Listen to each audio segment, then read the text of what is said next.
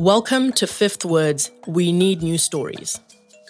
Episode 3 Thulani's Story The Quiet One Left in the Loudest Way. Written by Zodwa Nyoni and directed by Anastasia Osei-Kuffour. This episode contains references to violence.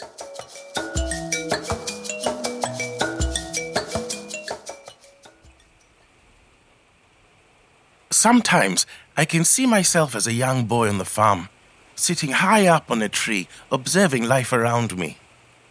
The warmth of the Zimbabwean sun on my face and roughness of the branches against my thighs feel like yesterday. So it seems strange to be talking about 30 plus years in Nottingham. I guess I'll start at the beginning, shall I? Quiet children are deep thinkers. We watch and feel the things that are unsaid. Cradled in my mother, Magline's arms in the hospital, my aunt knew this about me, and so she gifted me my name Thulani, the quiet one. I was always curious about the world. When I was three years old, I followed my older cousins to school to see what they did every day. The school was only a mile from the house teachers had taught generations of my family. I couldn't wait for my first day of primary school to come in three years. The teachers were impressed by this toddler who'd walked in alone. They let me stay until lunch. I thought my cousins played all day, but it turned out they learnt a lot. From that day, I became a studious child. It was a good thing, too, because my mum was a nurse and my dad was an engineer. They had high expectations for me to excel. My mother left to further her studies in England.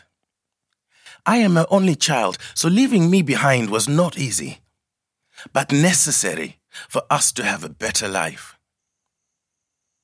She left me with my grandparents and said that she would be back soon. On my grandparents' farm, we grew corn and cotton. We raised cattle, chickens, dogs, and horses.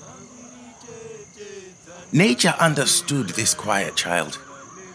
It let me climb its trees and pick its fruits from the orchard. The farm gave me and my cousins discipline and fertile ground to grow. We respected life cycles. We watched how resilient every harvest was. It was an idyllic place to live. Away from the city, we almost forgot that we lived in Rhodesia during colonial rule and a civil war. Sometimes rebels would come to the farm.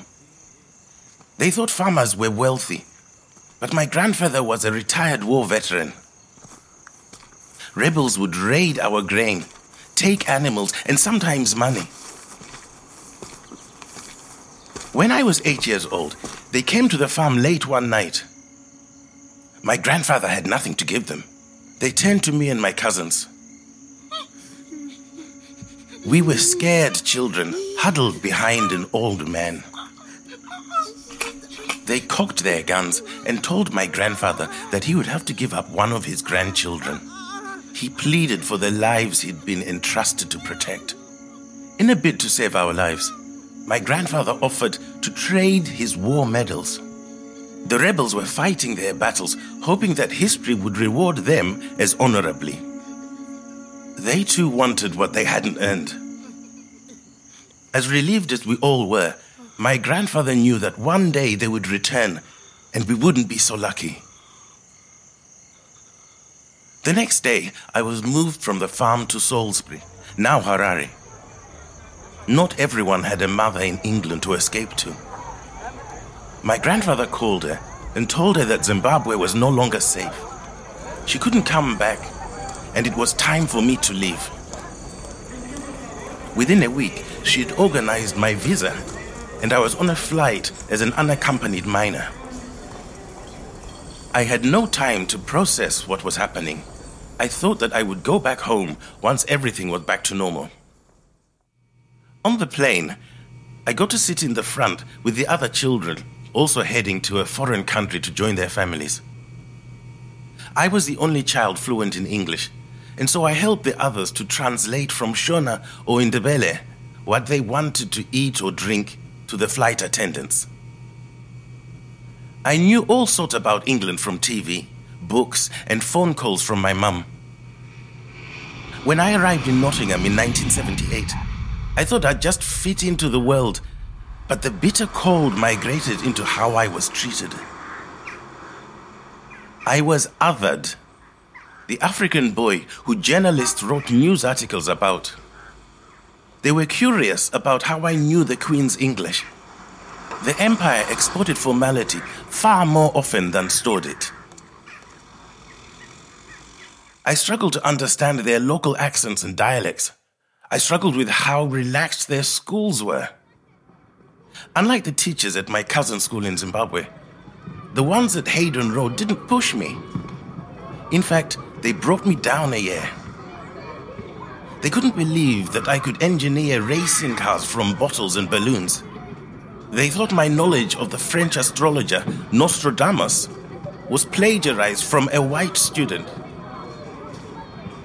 When I was eligible to go to high school, the headmaster blocked my chances, saying that I hadn't been in the country long enough.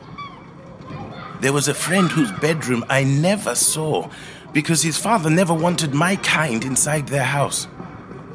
And let's not forget the skinheads that roamed the streets. I was born of people who raised children as well as they'd done their crop. I was built to withstand blistering heat and droughts. I carried a briefcase to school because I meant business about my life.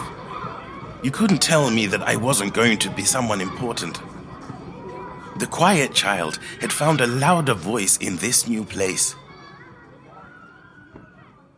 When it was time to go to college, I toyed with the idea of being a vet or a doctor. In the end, I followed what was singing to my heart. Growing up on the farm, we had to make our own entertainment. I loved learning crafts from Malawian farm workers who'd pass through for a season or two.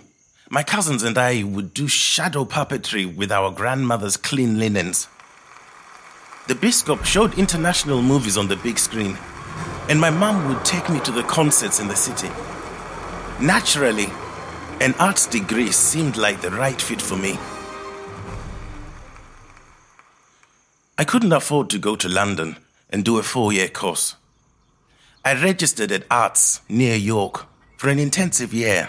I studied film, theatre, and radio. Seven days a week, we had classes and put on shows. The only break I got was two hours on a Saturday to do my food shopping.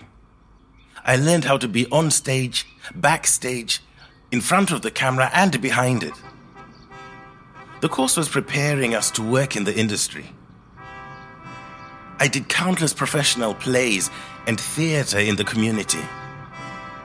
My commitment eventually led to me winning the Scotsman Award for the most outstanding play at the Edinburgh Fringe in 1992. I worked in London for a little while, but I always had my family's high expectations within me.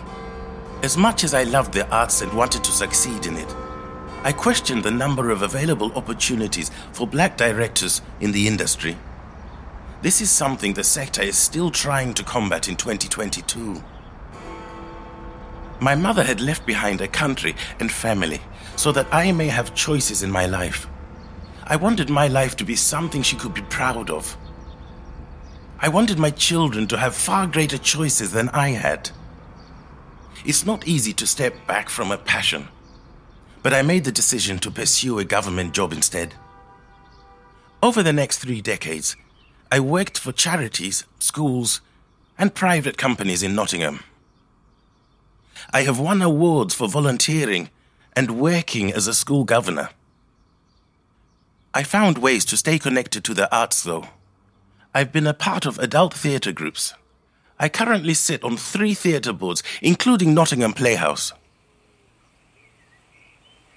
Sometimes I'll sit, just like that little boy did in the tree and think about how things turn out in life. There's been so much variety and pivoting in my life. I've never lived in a straight line. I've been able to do this Because in my quietness, in my moments of solitude, I find grounding. I listen and trust myself to make a big impact in my way.